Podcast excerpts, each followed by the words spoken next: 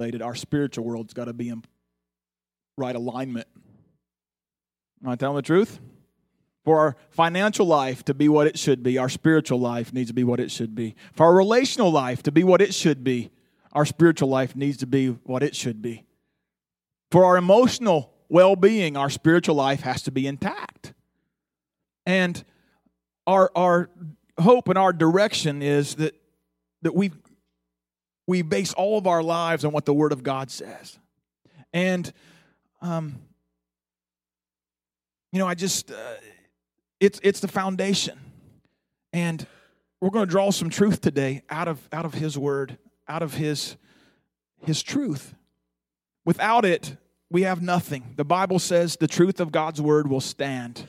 Heaven and earth will absolutely pass away, but His Word will stand. And so He's given us things, principles, and stuff to live by, things from His voice, from His heart that He's spoken are the things that are to be the, bread that we live by the things we ingest and grow by. And so we're going to look at a couple of things today. Last week, I, I remember telling, telling you this, this um, if I get it to work. You can hit it, Thomas. Last week, we talked about, I don't remember me telling you this, the average American spends a, spends a dollar twenty-five for every dollar that they earn. That doesn't add up very well, does it? That's a hole you're trying to dig out of. And so, you know what that tells me? That tells me that there, there's, there's a thing that's a problem. There's a thing called stewardship that's not being acted upon. God has entrusted us with something, we are misusing it, therefore we're digging a hole. A steward, a stewardship is the conducting or supervising or managing of something the careful and responsible management of something entrusted to one's care. Jeanette said it a minute ago when we shook up the offering that God's the one who supplied seed to the sower. He's the one who's given us, he's entrusted you with a job. He's entrusted you with an income. He's entrusted some of you with a family. He's entrusted you with different kinds of stuff. He's entrusted you with children. He's entrusted you with, um, I don't know, a vehicle. Go down the list. He's entrusted you with property, maybe. He's entrusted you with, and all of those things have come from Him. He's the one who provides. They're not yours to begin with, they're His. And so um, He's entrusted you to do that. That's what stewardship is. Now, a steward, if, there, if, you, if you are acting out in stewardship, you're a steward. And a, and a, and a uh, definition of steward is a fiscal agent. Okay? So I'm just going to give you a real quick, kind of an English lesson.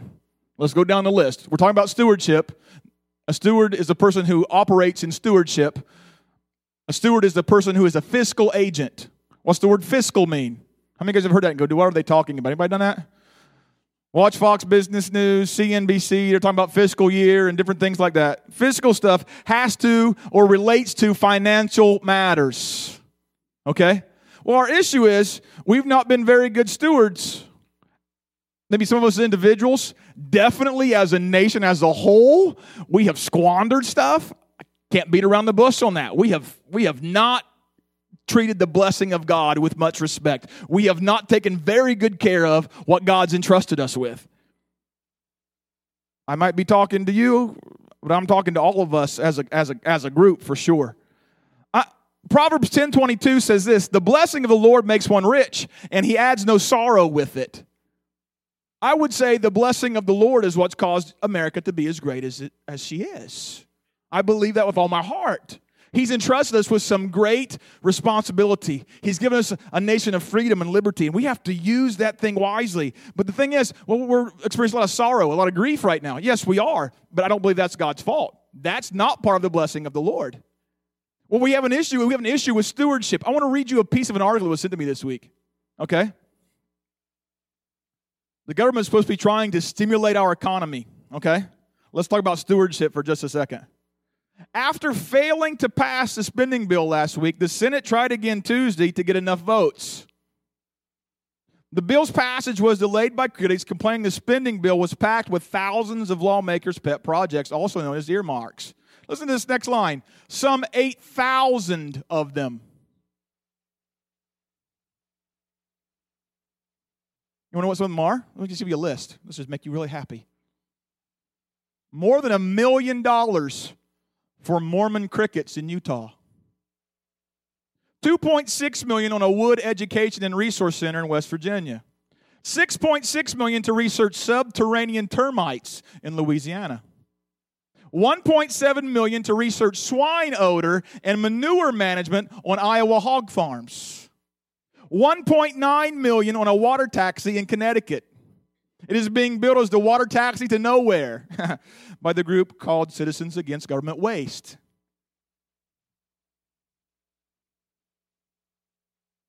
The Senate handily defeated Arizona Senator John McCain's amendment to strip all the earmarks out of the spending bill, which has drawn critics from both sides of the aisle. What, we, what are we as members of Congress going to do to sacrifice to show the American people that in, long, in the long run there is some fiscal discipline around this town? And that was Senator Evan Bayh a Democrat from Indiana, who said that. How can we be doing this at a time when our economy is in terrible trouble and people overseas are fighting a war? asked Jim DeMint, a Republican from South Carolina. We're borrowing all this money. People back at home are asking, What are we thinking? Still, several Republicans crossed the aisle Tuesday to move the bill a step closer to becoming law. God's entrusted us with great things, and see what we do? We don't manage it well. We don't take good care of things. We don't uh, exercise certain, certain scriptural concepts that would keep us out of trouble. So today, we talked last week about not being shaken. We talked last week about, about understanding that, that, that, that our part in this is the part of being a, a, part of a kingdom that cannot be shaken. Regardless what else goes on in life, Jesus says he's handing us a kingdom that cannot, he didn't say won't or anything, he said it can't. There's not even a possibility the kingdom of God can be shaken. And so, first, if we're going to stimulate your coming, you've got to come to that agreement. And all of our, our ask, all, everything we're going to look at from this point on is going to clarify that. Now, step, step two for stimulating your economy. You start about step one, you're in a kingdom that cannot be shaken. Step two, realize that your part in the kingdom is the role of a faithful steward. That's your part to play. Okay? So, what does that mean? Being faithful means you keep your priorities straight. Last week we looked at Matthew chapter 6, was, it was a hallmark passage of scripture we looked at. This week we're going to look at Luke, chapter 12 a, a, good bit. So, you just want to, might want to put your finger in there and stay there possibly. Jesus said these words. If you have a red letter edition Bible, you will find these words written in red. Men, our Savior said them. And it says this And don't worry about food, what to eat, and what to drink. This is a parallel passage of Scripture to Matthew 6 we looked at last week. Don't worry whether God will provide it for you. These things dominate the thoughts of most people, but your Father already knows your needs. He will give you all you need from day to day if you make the kingdom of God your primary concern. So don't be afraid, little flock, for it, it gives your Father great happiness to give you the kingdom. It gives God great happiness to be able to entrust us with things, to give us responsibilities, to give us things to participate in, to give us an opportunity to, to, to, to make a difference on this planet. It gives our Father great happiness to do that. Okay? Now, if we're going to be good stewards, we've got to understand what he's talking about. A real basic principle here found in Scripture. If faithful, if we're faithful in finances, faithfulness in finances leads to responsibility, greater responsibility and blessing. Did you know that? That's in the Scripture. Well, where at? Well, it's right there in Luke chapter 16. Let me read these words to you. He was faithful in what is least is faithful also in much.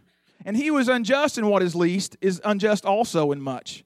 Therefore, if you have not been faithful in the unrighteous mammon, we talked about what mammon was last week. You guys remember that? Mammon was a Syriac term. It means it was a god of riches. It, re- it referred directly to wealth. It de- refers directly to, to, to money issues, to finance. That's what that word means. And so Jesus says right here, therefore, if you've not been faithful in that, in money, who will commit to your trust the true riches?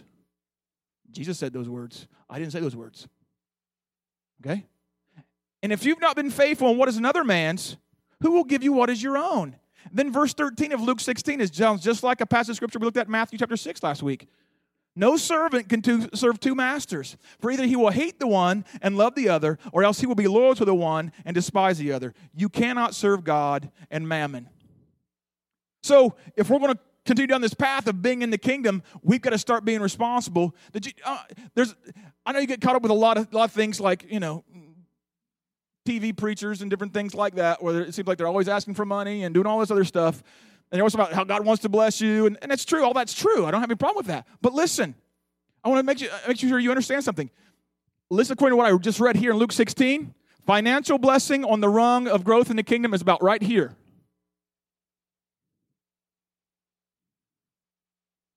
It's not the mean, it's not the end, it's the means. Every other blessing, relational, spiritual, emotional, kingdom stuff, is that's that's the bottom rung, is just walking in economic blessing. That's the bottom of the pile. So when I start talking about this, don't think I'm just this preacher out to get your money. I have no use for that whatsoever. I'm just saying. We're down here on this, we're just talking right down here right now. Jesus said, if, if, if, you, if, you, if I can trust you with this low thing, I'll trust you with greater things. And so that tells me everything else that he's going to talk about from that point on is greater than just having money. Okay? Are we all there? You can put the defense mechanisms down. We can move on, right? Everybody know where I'm coming from. Okay. So, here's the priorities to help get, here's things to help keep your priorities straight. Number one, you have got to walk in contentment. As a, as a follower of Christ, listen to what Paul writes to Timothy. Now, godliness with contentment is great gain, for we brought nothing into this world, and it is certain we can carry nothing out. And he makes this statement and having food and clothing, with these we shall be content. The reason our priorities get messed up is because we get things out of order. We begin to concentrate on certain things. We, as people of the kingdom, have to make the kingdom first. Matthew chapter 6, we talked about that. Seek first the kingdom of God, and then all that other stuff will be added unto you, right? Don't worry about food, don't worry about clothes. But here's the thing we get ate up worrying about stuff and then we get our priorities off the kingdom of God. We get ate up thinking we don't have certain things. We don't have what everybody else has. We don't get what everybody else gets. Life treats us unfair. People treat us unfair. And all of a sudden we're discontented, and then our focus is way off. Well, I don't have the same whatever. Who cares? God's provided for you what you have need of today. Well, it's not what so and so's got. Well, who, who knows? We're, you're at different places. You can't, Paul wrote these words. He said, We err when we compare ourselves one to the other. Maybe, just maybe, they've maybe been a little wiser than you have on certain things. I know several people who are much wiser than me. And because they're wiser than me, they're a little bit further in other areas of my life than I am right now. That's just being honest, right? Maybe, just maybe, God's doing a character development thing in your life, and He's just not quite ready to let you have that just yet, right? And so, and He's much more concerned about that. So don't get ate up. Be content. You know what the Bible says? If you were down on verse 9 of 1 Timothy chapter 6, you'll find these words Those who desire to be rich fall into temptation, a snare, into both foolish, to many foolish and harmful lusts, which drown men, drowned men in destruction and perdition. So here, we're going to talk about the key thought here is to be content with what God has already provided. I don't know why that's not coming up.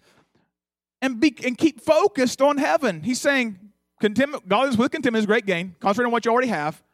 He says, You brought nothing into this world, and you're taking nothing with you. So your focus has to be on heaven. Okay? Let me talk about a parable for a minute.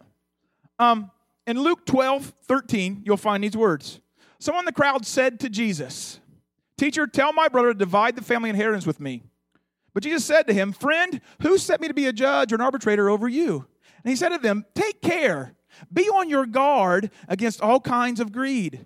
For one's life does not consist in the abundance of possessions. Then he told them a parable. The land of a rich man produced abundantly, and he thought to himself, What should I do? For I have no place to store my crops. Then he said, I will do this I will pull down my barns and build larger ones, and there I will store all my grain and my goods. And I will say to my soul, Soul, can you hear him saying that? Soul, pulling on his collar there and getting everything straight. Soul, you have ample goods laid up for many years. Relax, eat, drink, and be merry. God said to him, You fool. Went from soul to fool. This very night your life is demanded of you. And the things you have prepared, whose will they be? So it is with those who store up treasures for themselves, but are not rich towards God. There are some things there I recognize about contentment. Number one, life does not consist in the abundance of stuff. Everybody say stuff. Do you guys have stuff at your house? Well, we're not rich, Aaron. I know that. I don't know if you guys remember back in the fall sometime, I told you a, a statistic. If, let's remember these lines, if, you may not think you're rich, but just let, us reassess for a minute. If, how many of you have a roof over your head? How many of you have a bed with a pillow? How many of you have shoes that aren't worn out? How many of you have a refrigerator that has electricity in it and has food in it? You have just made yourself more wealthy than 90% of the world's population. So who says you don't have enough? Whose gauge are you using? You should be content with what God. Life doesn't consist in the abundance of stuff. Life is found in the power and the work of Jesus Christ, in the, the, the, the relationship with Him. You know, I found out something else. This dude says, What can I do? He had run out of places to put his stuff. You know, I think it would have been a great thing to do? Help people who don't have stuff. But his idea was, no, I need to build bigger. I need to get larger. I need to do this. It was all about what was going with him. Contentment will keep you your focus off of what's going with you and help you focus on other people. That's another issue. It's all right. I've this in there. It's all right to have treasure. Did you find that last line? So it is with those who store up treasures for themselves, but are not rich towards God. What the antithesis of that is, if you're rich towards God, you can probably handle treasure. The problem is, if you're not if you're walking in poverty spiritually, you probably can't handle it. That's what he's saying. There's a guy I appreciate a lot, who I believe is a man of God, doing some great work. Um, I don't agree with everything he says, everything he does, but I think he's doing a great work. Named Rick Warren. You know what? You know, do you guys know that guy works for free? Not only does he work for free, he's paid his church back everything it ever paid him. Not only that, he moved to Los Angeles or whatever it is, where Saddleback is. What is that? I forget what the name of the town is. 25 something years ago, you know something? He lives in the same house he moved into when he when he moved to that place. Lived in the same place for 25 years. You know what else he does? He lives on 10%, gives away 90%. He could have been like old boy here in Luke 12 and going, "Oh, see, I got all this. What am I to do with it now? I could buy. I could build a bigger house. I could build a bigger garage. I could buy more cars." You know what he's chosen to do? He's chosen to build the kingdom. He's doing the work of the Lord. I respect that.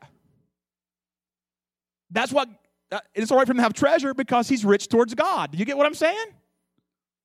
I'm just saying. I'd like to be that kind of a person. I, I'm, I'm striving towards that. I hope that God one day, He can trust me with anything in this planet. But right now, I've not graduated to that yet. I'm working on it. Are you working on it? Let's be content with what God's given us. Amen. Number number two, the next tool will help you keep your priorities straight is to learn discipline. Paul writes to Timothy again.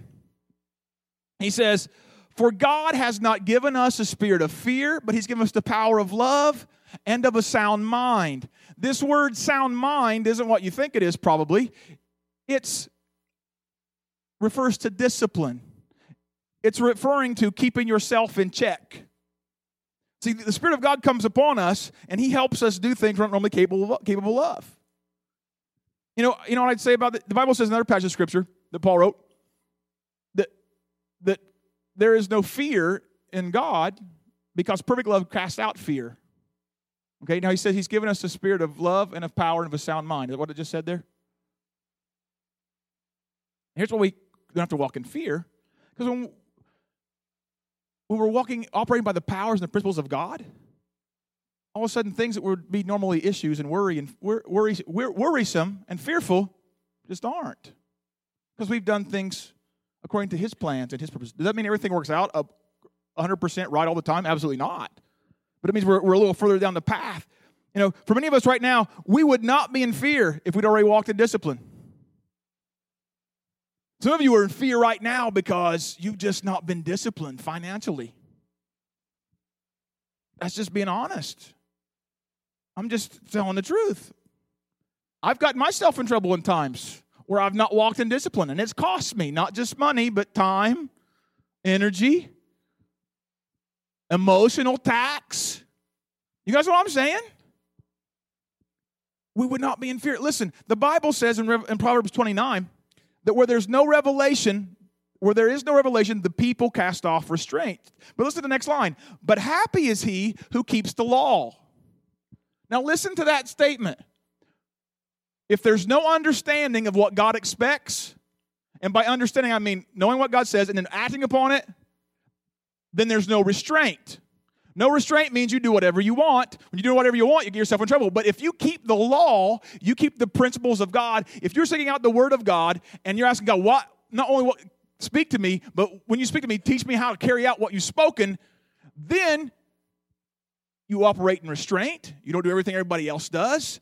You, you, you, you act differently. Happy is he who keeps the law. Let me talk about another part uh, about discipline. Luke chapter 12, verses 35 through 40, you'll find these words Let your waist be girded and your lamps burning. And you yourselves be like men who wait for their master, who return from the wedding, that when he comes and knocks, they may open to him immediately. Blessed are those servants whom the master, when he comes, will find watching. Assuredly, I say to you that he will gird himself and have them sit down to eat, and will come and serve them.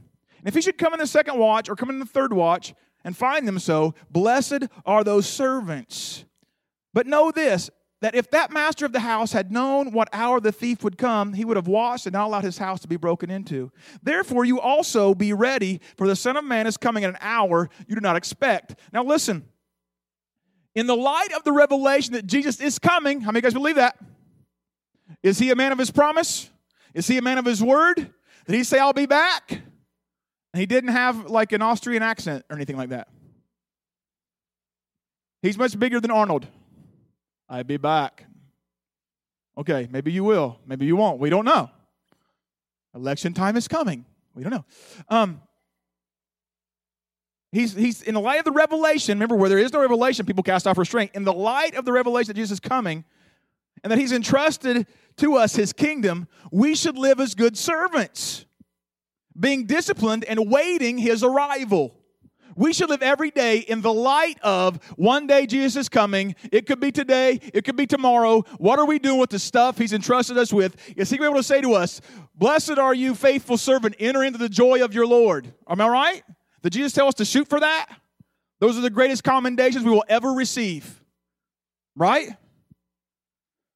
Now, in light of that, we should we, we should it takes discipline to remain girded and to keep lamps burning.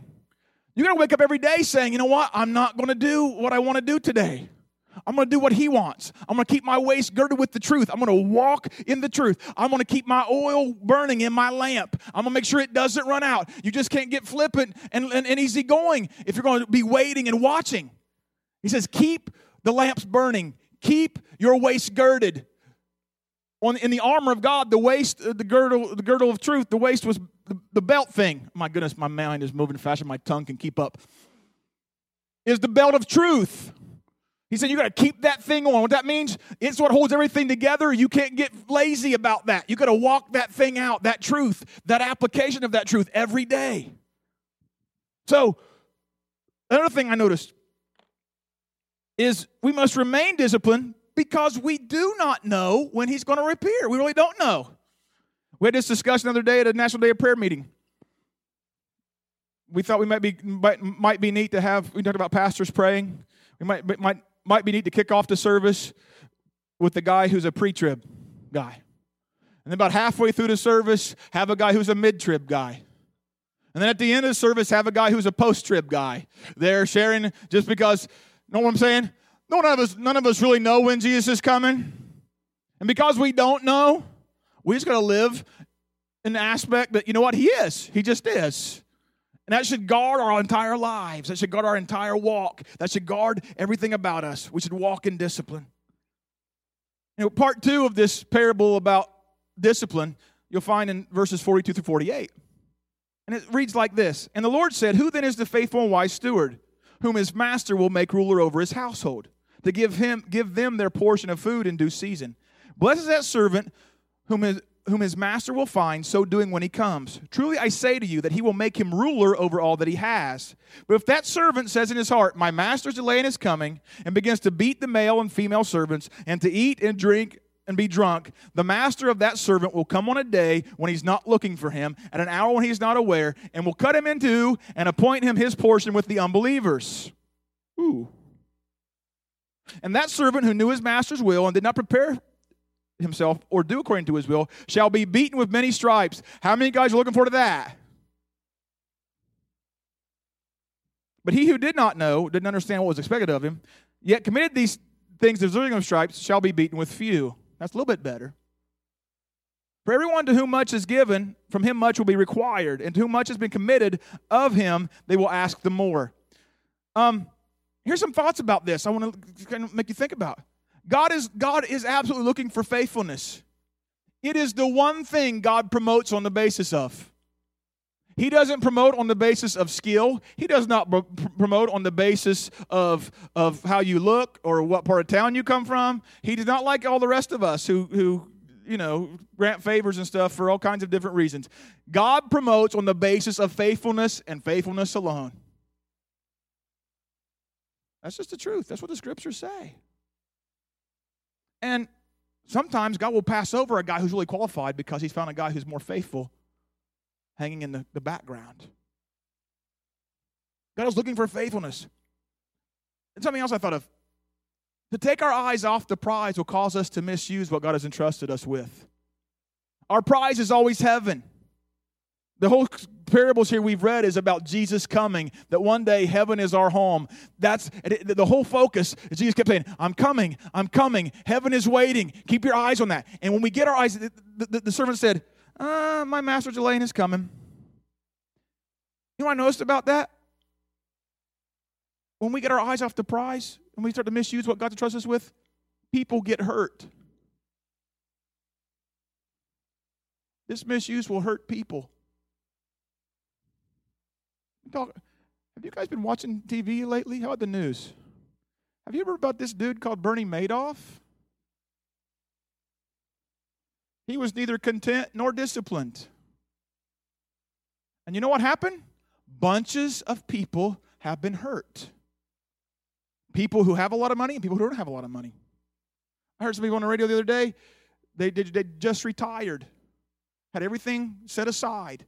They invested with Bernie, now, the husband who used to work as a doctor is now being a security guard. He's 78 years old. He should be enjoying everything he worked for, and now he's having to work as a security guard. His wife has gone back to work, I think, being a receptionist or something somewhere. I can't remember what she said she was doing. And I sat there and my heart just broke. This guy was all about himself. He got his eyes off of, uh, uh, I don't know if he was ever a Christian or anything, but he, he was undisciplined with what, what was entrusted to him. People entrusted him with their finances, and he just used them however, whatever, whatever he wanted to do. He just did with them. That hurt people. I wonder how many times God's entrusted us with stuff and people have suffered and we didn't even realize it. You know? God's entrusted you with certain things, and if you misuse it, it could hurt people. You know what? I also notice when we take our eyes off the prize and we don't realize pay attention to what God's entrusted us with, it causes us to be consumers rather than investors. You notice it says there, he began to eat and drink and be drunk. That's the definition of a consumer. Okay? He was consuming stuff. You know what God asked him to do? He asked him to take what he had been given him and invest it in the lives of other people. Not to use it for his own stuff. The Bible says God uh, asks us, we have problems because we consume things of our own lust we have problems. God gives us certain things and we get into problems when we take them and we just use them because we want to. And God's entrusted us with those things to invest in the lives of other people. Last thing I want to say. In time, this will cause forced discipline to be enacted over our lives. So you're going to be disciplined one way or the other. Discipline is coming one way or the other. You can choose to walk in it right now, or you can wait until he shows up. Either way, discipline is coming. I would just choose to get on the discipline bandwagon right now. We have ourselves a problem because we don't walk in contentment, because we don't walk in discipline. Last week I encouraged you, file a chapter 6. This week, forget chapter 7. Go to chapter 6. Jump back to chapter 6. Go Matthew chapter 6 and read the last few verses of chapter 6 of Matthew. And then jump forward. Let's follow chapter 12 this week. Matthew chapter 12 says this 29, and that's not good into verse 40. I forget where I, where I stopped it at. Don't worry about food, what to eat, what to drink. Don't worry whether God will provide it for you, for these things dominate the thoughts of most people. But your Father already knows your needs. He will give you all you need from day to day if you make the kingdom of God your primary concern. So don't be afraid, little flock, for if it, it gives your father great happiness to give you the kingdom. Today, as you sit here, if you've not walked in contentment, if you've not walked in discipline, today's the day to file a chapter 12 and say, I'm not going to think the thoughts everybody else thinks. I'm not going to look at things. He said, These things dominate the thoughts of most people. I think it's the New Living Translation I used here.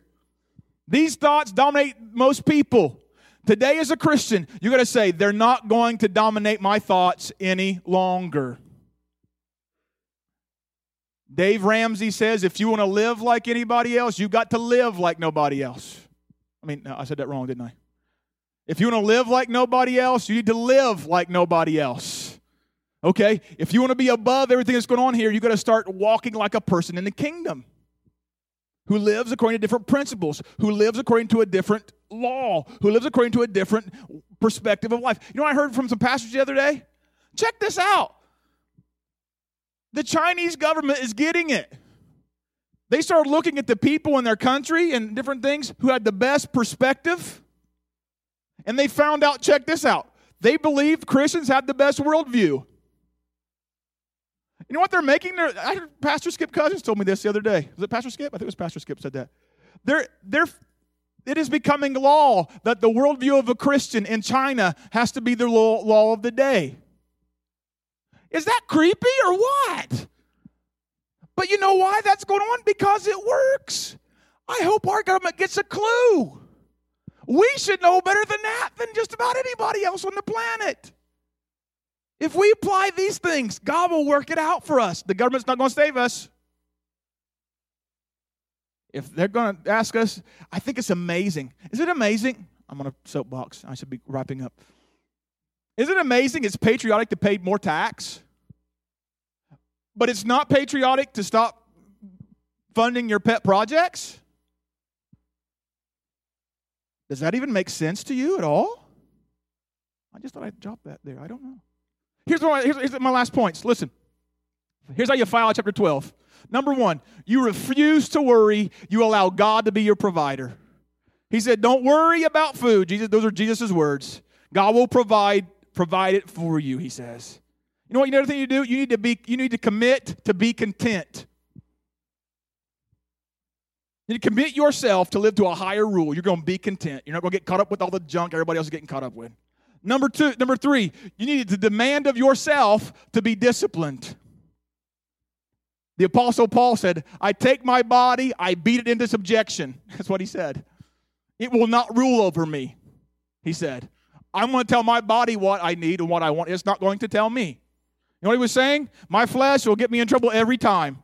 Whether I'm talking about food, whether I'm talking about finances, whether I'm talking about lust, whether I'm talking about addiction, what I'm talking about, it makes no difference. It'll get me in trouble every time. He said, I dem- demand of yourself to be disciplined. Let me say this. Don't get under condemnation if you're sitting here and you're going, dude, I have not been content If you're convicted, that's great. Jesus likes to convict people so he gets them on the right track. But if you're under condemnation and today you're going, dude, I am so goofed up. I messed some things up really bad. Listen, if you're not been content, you're not been disciplined, you feel the nudge of the Holy Spirit, that's a good thing. And the grace of God is here to cover you. Paul said, My grace is sufficient. He will help you get through these things. He will help you get on the right track, and He will help you get your economy stimulated both economically and spiritually because the real issue is a spiritual issue. You've not applied the truth. I've not applied the truth. Our government's not applied the truth. Those are the real issues. Once we get those ironed out, the other things will begin to come into focus. And God provides grace to get us over that hump. When Paul was facing something he couldn't overcome, Jesus said these words My grace is sufficient, Paul. My grace is sufficient for you. And he says the same thing to you sitting in this room right now. His grace is sufficient. If you've not walked with Jesus, let me tell you this right now His grace is sufficient. If you've not known Him, His grace is sufficient. If you've suffered loss, His grace is sufficient. If, you've, if you are going through difficult circumstances, His grace is sufficient. Listen, He will help you and He will get you through. But there's a requirement upon you to go, you know what, Jesus, I realize what I'm doing hasn't been quite right. I repent of those things. Let me get help me get back on track. When you know the truth, you have to apply it. That's what Matthew 7 says. A wise man is a guy who hears my words and does them. His house will stand when, when storms come. An unwise man is a person who hears my words and does nothing about them. Jesus says his house will fall when the rains come and the storms happen. Live expecting Jesus to return and, uh, and know this he is carrying a reward with him. Is that good? Stand with me if you will.